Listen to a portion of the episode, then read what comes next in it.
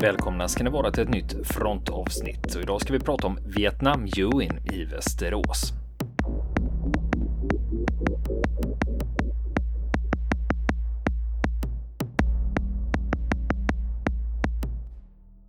På Västerås flygplats har helikopterfirman Heli Air en intressant flygfarkost i sin ägo.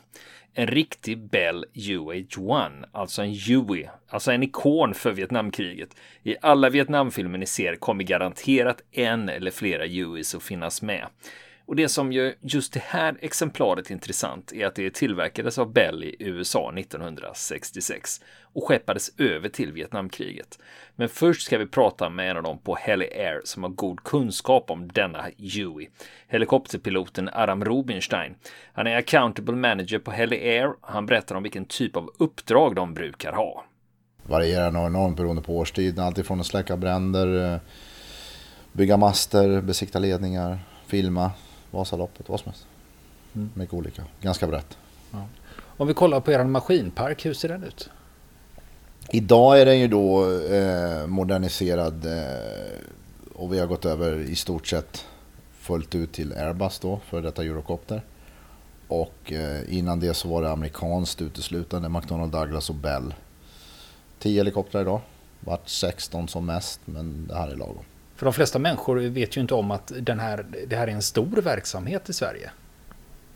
Ja, eh, det vill jag inte påstå att det är. Den, den är eh, ja, vi, är ju, vi är väl störst, eller det beror på hur man räknar på uttag, flygtidsuttag eller antal helikoptrar, antal anställda eller omsättning. Det beror på hur man räknar på det. Men vi är störst om inte näst störst. Men eh, sett till Norge så är ju Sverige ingenting. Va? Sett till Finland så är vi stora. Så att, det beror ju på. Sett till Kanada är det här ett skämt. Va? Så det, det är beroende på hur man ser på det. För det, anledningen till att jag träffar er här idag det är ju att ni har en Huey stående här. Hur kan det komma sig att ni har just den här? Det här är den enda Hueyn som är kvar i Sverige nu. Som är då en gammal NATO-helikopter. Och jag har flugit hem de Hueyn som är och har varit i Sverige fyra av dem från eh, Spanien där de eh, slutförde sin NATO-tjänstgöring. Gick över till, till eh, privat regi under dåvarande Annex 2, Restricted Category. Vi levde då under ett annat regelverk och det lever kvar till viss del under dispenser nationellt regelverk. Va? Som inte är fullt ut EU-anpassat. Så att därmed så kan de nyttjas fortfarande. Men eh, jag har flugit 204 och 205 som den heter civilt eh, i många år. Och eh, när Osterman Helikopter gick i konkurs så hade Societe General då, SG Finans om man så säger, den eh, finansen på den här bland annat. De ville ha hjälp av mig att, att säkerställa tillgångarna då vid konkursen.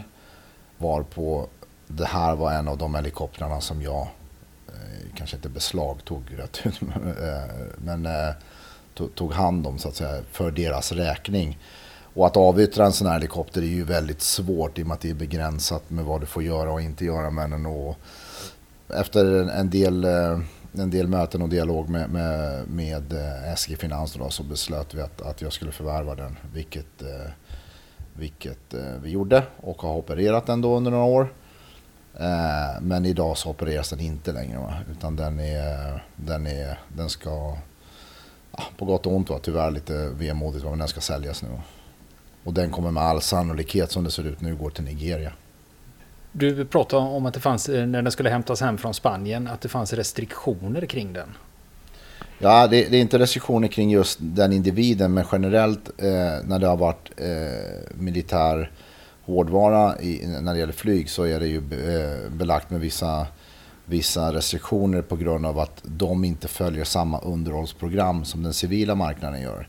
Så att du får inte flyga passa betalande passagerare med den exempelvis. Det är där den stora restriktionen ligger. I övrigt så kan du nyttja den som, som vad som helst. Hur länge är den kvar i Sverige nu då? Inte så länge tyvärr, tror jag, som det ser ut nu. Nu är det ju liksom ingenting klart förrän pengarna är på banken som det heter. Och eh, affären är ju inte i hamn på något sätt. Men eh, jag tror att den eh, med stor sannolikhet kommer, för, ja, inte innan årsskiftet, va? nu är vi inne i december, va? Men, men inom en snar framtid så kommer den förmodligen eh, packas i en container och, och, och flygas ner till Nigeria. Det är tur att jag kom hit i tid då. Ja, för det fall att du vill titta eller se på den så absolut. Den står ju fortfarande kvar. Va? Så att, så att, uh, utifrån det perspektivet så är det bra. Men uh, den, den, det var ju en, uh, ett systerfartyg till den här som, som ägdes av en privat kille i Norrtälje då.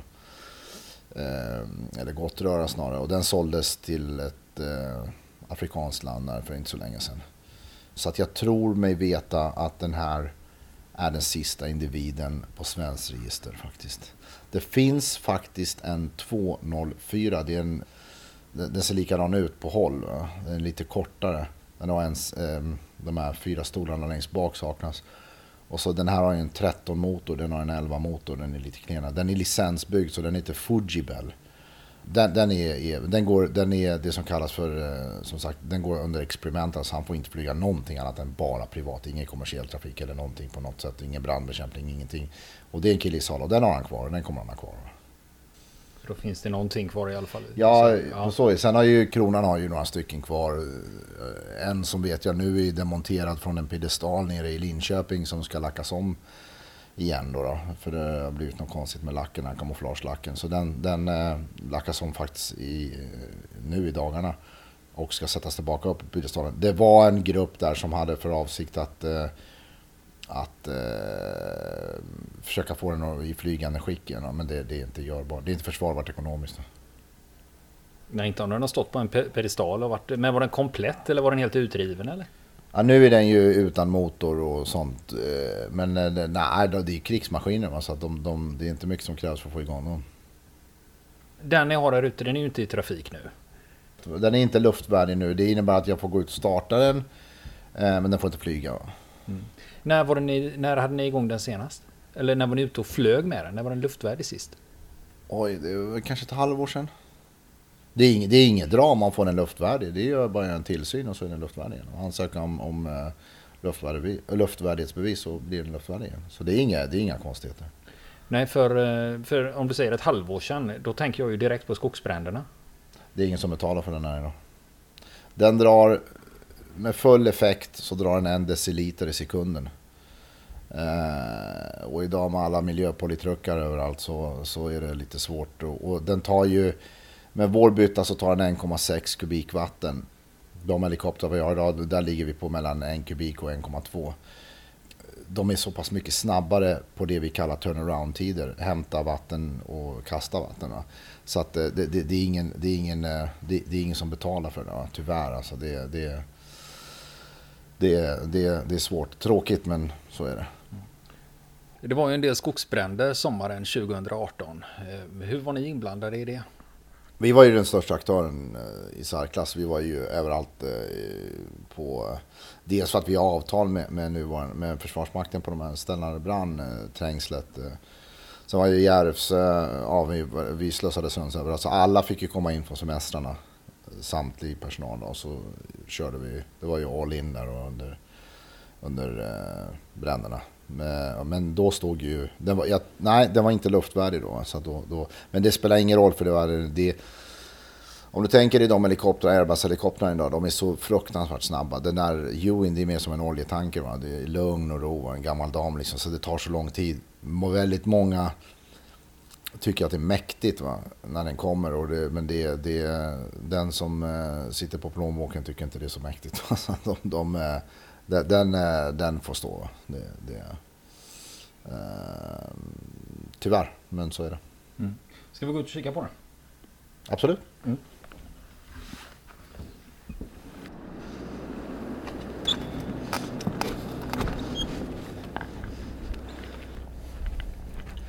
Ja. Vad känner du när du sitter vid den, äh, på förar... Men vänta lite nu. Vem, vilken är förarplats? Alltid höger i helikoptern, nästan alltid. Vissa få som McDonald Douglas där är vänster men i uteslutande så är det i stort sett vill jag påstå höger. Ja.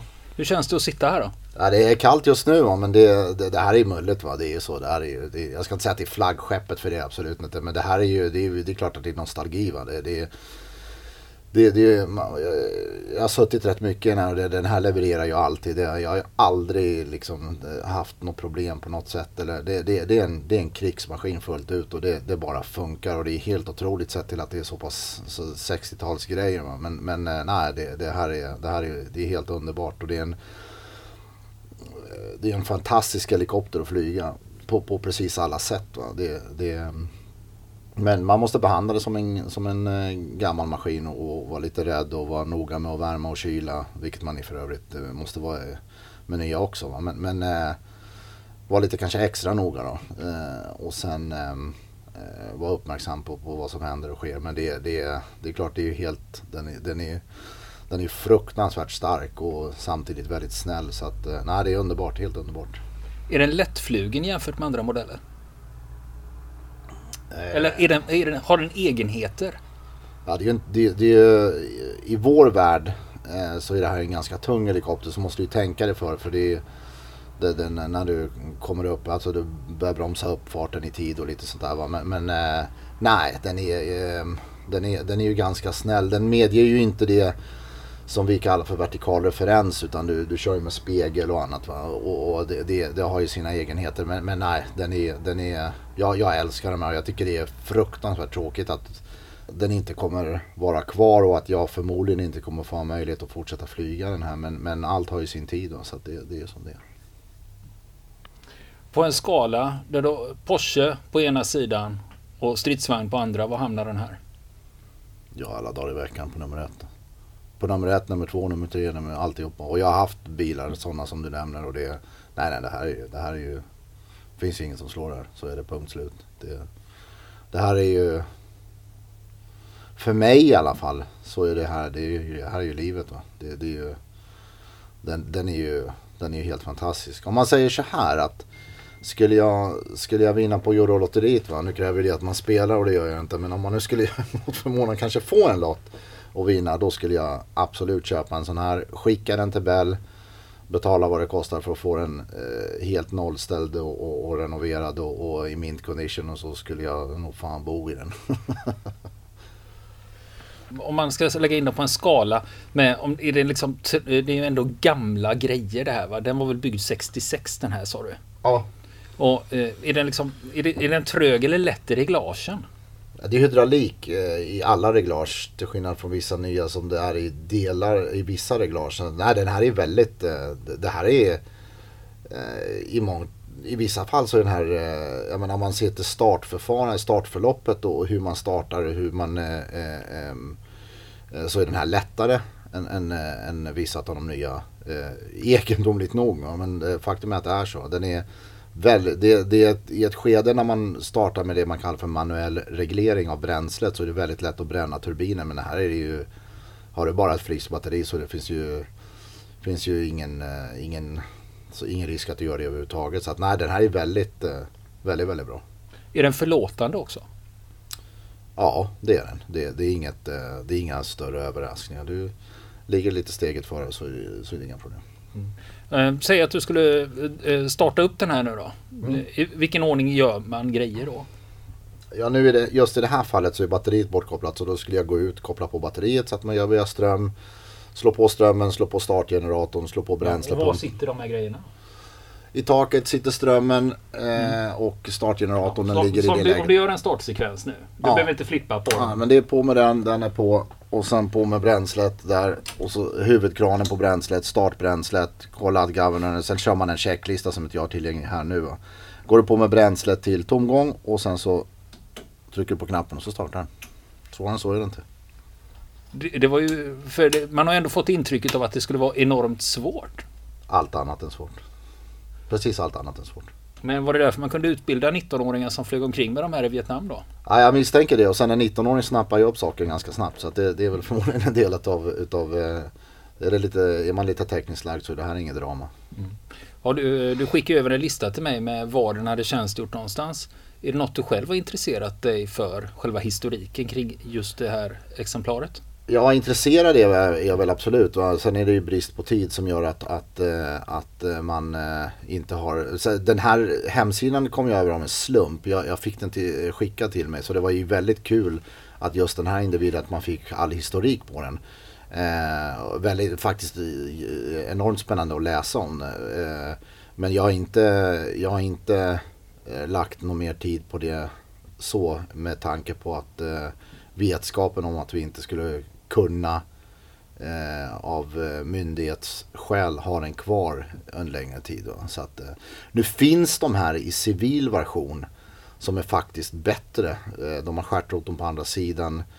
Eh, fenan bak och så snurrar den åt andra hållet och det gör ju att den har bättre effekt. Och då, och då kan de lyfta mer. Norge har ju tror jag två eller nej, tre stycken nu. Men de är svindyra. Så att, och de, har ingen, de är ju civila då från början. Då.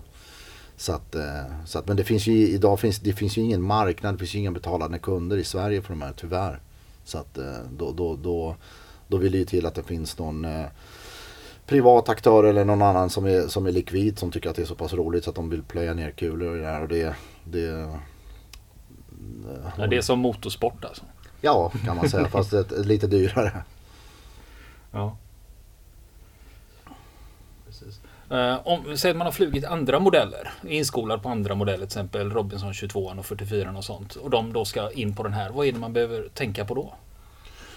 Eh, Robinson är ju då till att börja med kolvmotorer så de, de är ju, det är en helt annan grej. Va? Det är ju förvisso tvåbladigt eh, eh, rotorsystem så så tillvida är den ju lik i just, eh, just vissa lägen. Va? Men det här är så mycket, mycket mer massa så att det, det, det här måste du det, den tar så mycket mer plats och det är så mycket mer effekt så att det, det att gå från en Robinson till det här tror inte jag är sådär jättelämpligt. Utan du får ju ta det i etapper. Då. Eh, och flyga något eh, så att säga emellan. Ett par modeller emellan för att ha lite mer förståelse för hur turbinen spolar upp och, och, och hur det startförfarandet funkar och, liksom, eh, och sådana saker. Och sen så Ehm, men det vet att nu när det finns, jag tror att den här är återigen den sista kvar förutom då den i Sala. Va? Så det är ju väldigt svårt att bara hitta instruktörer som är ehm, som har de här giltiga i sina cert för att kunna få flyga in sig på den. Va? Och fruktansvärt kostsamt. Va? Så att eh, när det begav sig så tog ju vi 30 000 i timmen tror jag för den här. Så att nej, och har du inte turbin sen innan så tror jag att du måste flyga åtta timmar. Så det är bara att räkna själv. Så att nej, det, det är inte riktigt görbart för, för en uh, normal människa liksom. Det är inte det tyvärr. Men om någon av våra lyssnare här nu liksom eh, verkligen eh, hinner man för, hinner man, hinner man före så det kan stanna i Sverige om det är någon som vill hosta upp en slant? Första kvarn. Så är det. Den ligger inte på Tradera va? Nej, inte där och inte på Blocket. Eh, den ligger faktiskt inte ute någonstans utan eh, det, det har att göra med när vi skolade afrikanerna att, att, att de eh, kontaktade oss. Att det, det är av den anledningen som den avyttras dit. Men annars så skulle den förmodligen ha lagts ut på någon form av mäklartjänst för, för att avyttras. Jo, den här helikoptern har en intressant historia. Den tillverkades av Bell i USA 1966 och namnet på den här typen är Bell UH-1D Iroquois. I januari 1967 förvärvades den av amerikanska fjärde armén och först kom den till Red River Army Depot utanför Texarkana i Texas och där var den kvar till mars 1967 då den skeppades till Vietnam. Första förbandet den gjorde tjänst hos, det var 155th Aviation Company i 52nd Aviation Battalion. De var baserade på Camp Coriel utanför Ban Mitut, alltså mitt inne i landet i Sydvietnam. Och från mars 1967 till maj 1967 så flög den 178 timmar. Sen i juni 1967 förs den över till A-kompaniet i 227th Assault Helicopter Battalion. Och det kanske inte säger er ett skit, men om jag säger att det ingick i First Air Cavalry Division kanske det går upp ett ljus. Just det, jadrang, We Were Soldiers. Men det skedde ju 1965 och det var innan den här helikoptern ens var in country, som de sa på den tiden. Men även i filmen Apocalypse Now, Captain Kilgore vet ni, Love the smell of napalm in the morning. Han tillhörde också First Air Cav. Och sen har vi den här boken jag tipsar om i tid och otid. Chickenhawk och Robert Mason. Han flög ju också i First Air Cav. Till och med i systerbataljonen som Västerås Ewing eh, tillhörde. För Västerås Ewing, den var i 227 och Mason var i 229. Nu har jag namedroppat en hel del. Eh, vi tar en till då. Regissören Elver Stone tjänstgjorde i First Air Cav när han var i Vietnam. Och det är kanske därför som Sergeant Elias i plutonen har tygmärket för First Air Cav på sin fältuniform. Hur som helst, helikoptern är kvar i First Air Cav från juni till september 1967 och hinner med 353 flygtimmar. Sen blir det en kort vända hos 10th Aviation Battalion innan den i november 67 kommer till 117th Assault Helicopter Company och den tillhör First Aviation Brigade. Där tjänstgör den i ett år och fyra månader tills den slutligen avförs från förbandet i februari 1969. Och då har den varit i tjänst i Vietnamkriget i två år och flugit över 200 skarpa uppdrag. Sen hamnar den i lager fram till 1970 och då kommer den till amerikanska sjunde armén i Västtyskland. 32nd Single Battalion tillhör den där. Och där är den till november 73. Då kommer den tillbaka till USA och lånas ut till NASAs forskningsanläggning i Langley, Virginia. Och där är den till april 74. Då kommer den till Fort Rucker i Texas och det är ju där som amerikanska armén har sin största helikopterskola. Och där är den till december 1975. Ja, och sen vet inte jag vad den har varit eller vad den har använts till. Men när den dyker upp nästa gång, då har den hunnit säljas till Spanien och där har de använt eh, den för brandbekämpning. Och i juli 2005 då kommer den till Sverige och har sedan dess varit i tjänst i flera svenska helikopterföretag. Och sen då Heli Air i Västerås. Men 2011 var den faktiskt i Japan en sväng och användes i hjälparbetet efter tsunamin. Och det här är ju en helikopter som varit med en hel del. Och det här med att den hade varit med i kriget, ja, den hade inte gått helt helskinnad ur det, berättar Aram.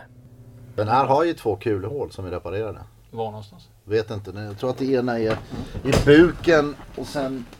Jag tror att du måste lyfta på en plåt där för att se mm. den.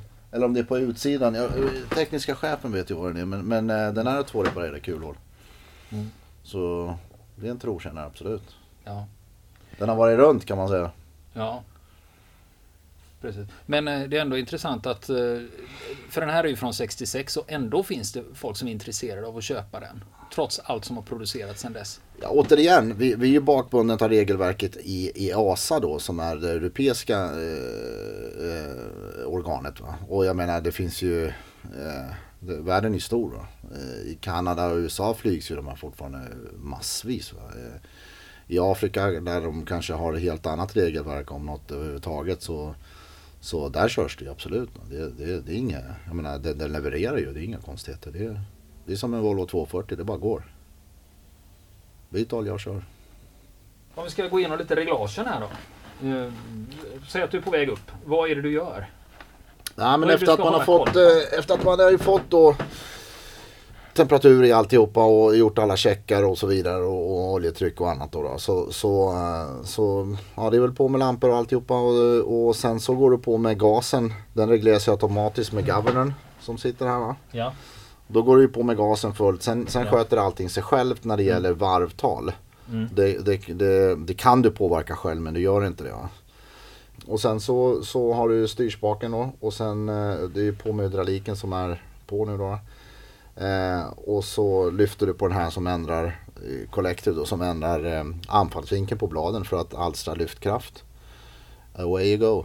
Svårare så är det inte. Ja, och så har du pedalerna. Ja, för att, för att eh, häva vridmomentet. Då, då. Här är ju när de flög i, i eh, med NVG, Night Vision Goggles, då, då stängde man ju ner dem där för att inte störa med belysning. Det finns ju på de här också. Mm. Alla. Så allt, allt militärt är ju då kvar. Va? Um, Eh, Eh, det som är bytt här, det ser du de här två radiopytsarna eh, som, eh, som är kvar samt, eh, eller som är bytta då för att eh, matcha de nya frekvensbanden. Och då transpondern som är fyrsiffrig eh, civilt.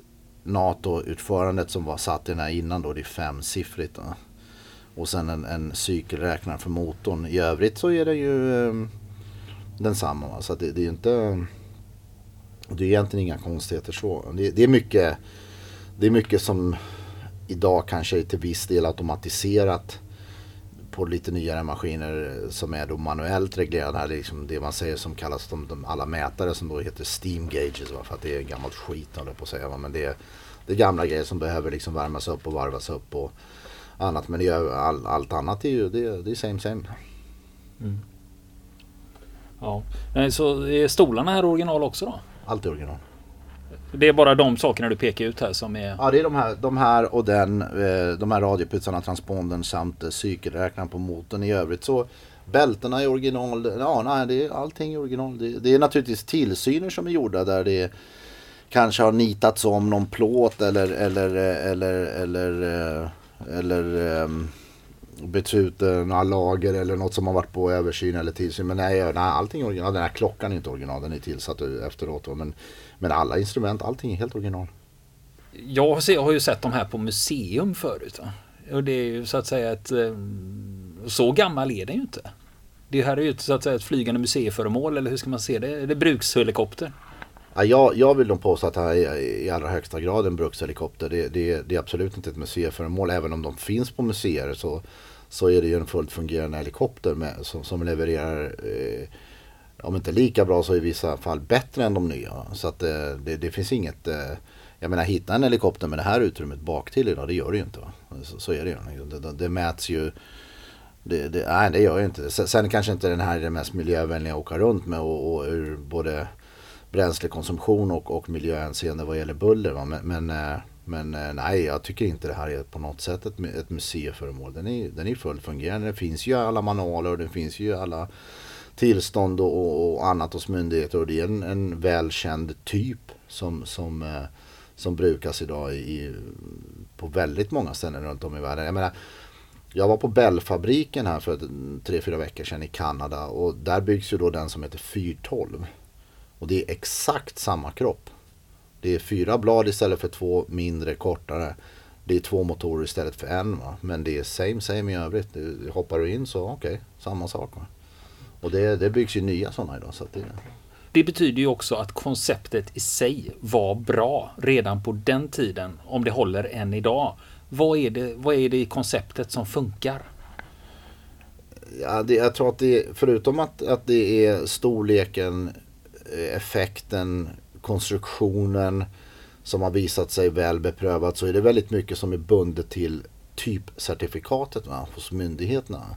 Har man väl fått en, en modell, ett typcertifikat, så är det guld värt i sig. Va? Ehm, och och då, då är man väldigt... Sen kan man utveckla typen inom ramarna för det man får utan att, att det påverkar typcertifikatet och då, då har man mycket att vinna där. Eh, i, annat än att söka ett nytt typcertifikat med flygprov och allt vad det nu än innebär. Alltså, så, att, eh, så att man lever ju man lever ju väldigt mycket på det om man ska säga gamla meriter. Va? Men, men eh, nej, den är, den är, eh, det, man sitter bra, sikten är bra, den går fort, eh, den är stark, den är aerodynamisk rätt. Det, det har ju naturligtvis bättrats på mycket med det här fast fin bak som ger mer effekt i stjärten. Men grundstommen den, den är ju, den är, den är så, ursäkta språket, men den är så jävla bra så det finns väl ingen anledning att ändra på det. Låter som du är lite förälskad. Ja, det, det är inget uttal om det, det, det, det här, Absolut inte. Det här är ju... Det, alltså i min värld, jag har flugit många typer. Tyska, franska, amerikanska, alltihop. Det här är ju, det, det här är ju, det här är ju helikopter. Punkt slut. Det, så är det ju. Så att eh, när du kommer med då hörs det. Och det du kopplar på, det lyfter den. Och den levererar, så är det ju. Sen är det ju så att eh, världen förändras med tiden. och och, och, allt ska ju dra mindre bränsle och hade man ju kunnat haft en Huey som gick på batterier så hade det säkert funnits en sån också. Va? Men, eh, men nej, det, så att, eh, så att jag menar det finns ju en anledning varför det finns så mycket historier och historik och, och, och, och klubbar och annat och, och, kring just den här individen. Och det finns ju massvis på nätet och i, åker till USA så finns det ju en ofantlig mängd eh, människor som är intresserade och brinner för, för, för, för modellen och, och och dess överlevnad. Va? Så att, eh, och det finns ju ett anledning till varför. Så att, eh, det, det, det, det är ingen konstigt. Jag kan ju bara styrka det eller bekräfta det. Det är som jag sa, jag menar den här kan stå ute en hel vinter. Går ut, kopplar på batteriet, trycker på knappen, skiten går igång. Det, gör det med en fransk helikopter, glöm bort den. Det går inte. Det blir ju felkoder och det är ettor och nollor som går åt fel håll och det blir helt konstigt alltid. Den här är bara, den startar och varsågod och åk. Va? Men eh, digitaliseringen är väl inte bara av ondo? Nej, nej. Eh, nej, men jag ska ärligt säga att eh, om, om man den här helikoptern eh, den här helikoptern och då en iPad. Det räcker för mig. Sen är det naturligtvis, visst det är klart det är mulligt med lite digitalt hit och dit men det är inget som skulle ge mig mer information än det jag kan få från de här mätarna på, på ett bättre sätt på något sätt. Va? Du kan få lite vindriktning och annat va? men i, när det den här är det så skitsamma var vinden kommer ifrån. Det är så mycket effekt i den så det spelar ingen roll. Men jag menar liksom när, när vi eh, när vi, eh, när jag språkar med dem i, i Kronan som har flugit det som kallades för helikopter 3 va, Join, alltså det, alla är ju frälsta va. Det, det, men du vet, återigen, allt har ju sin tid. Vill ni komma i kontakt med oss så kan ni göra det via vår Facebook-sida som heter Fronten. Det är inga problem för er att leta er fram där. Eller också så mejlar ni på vår mejladress och det är frontenpodcastgmail.com.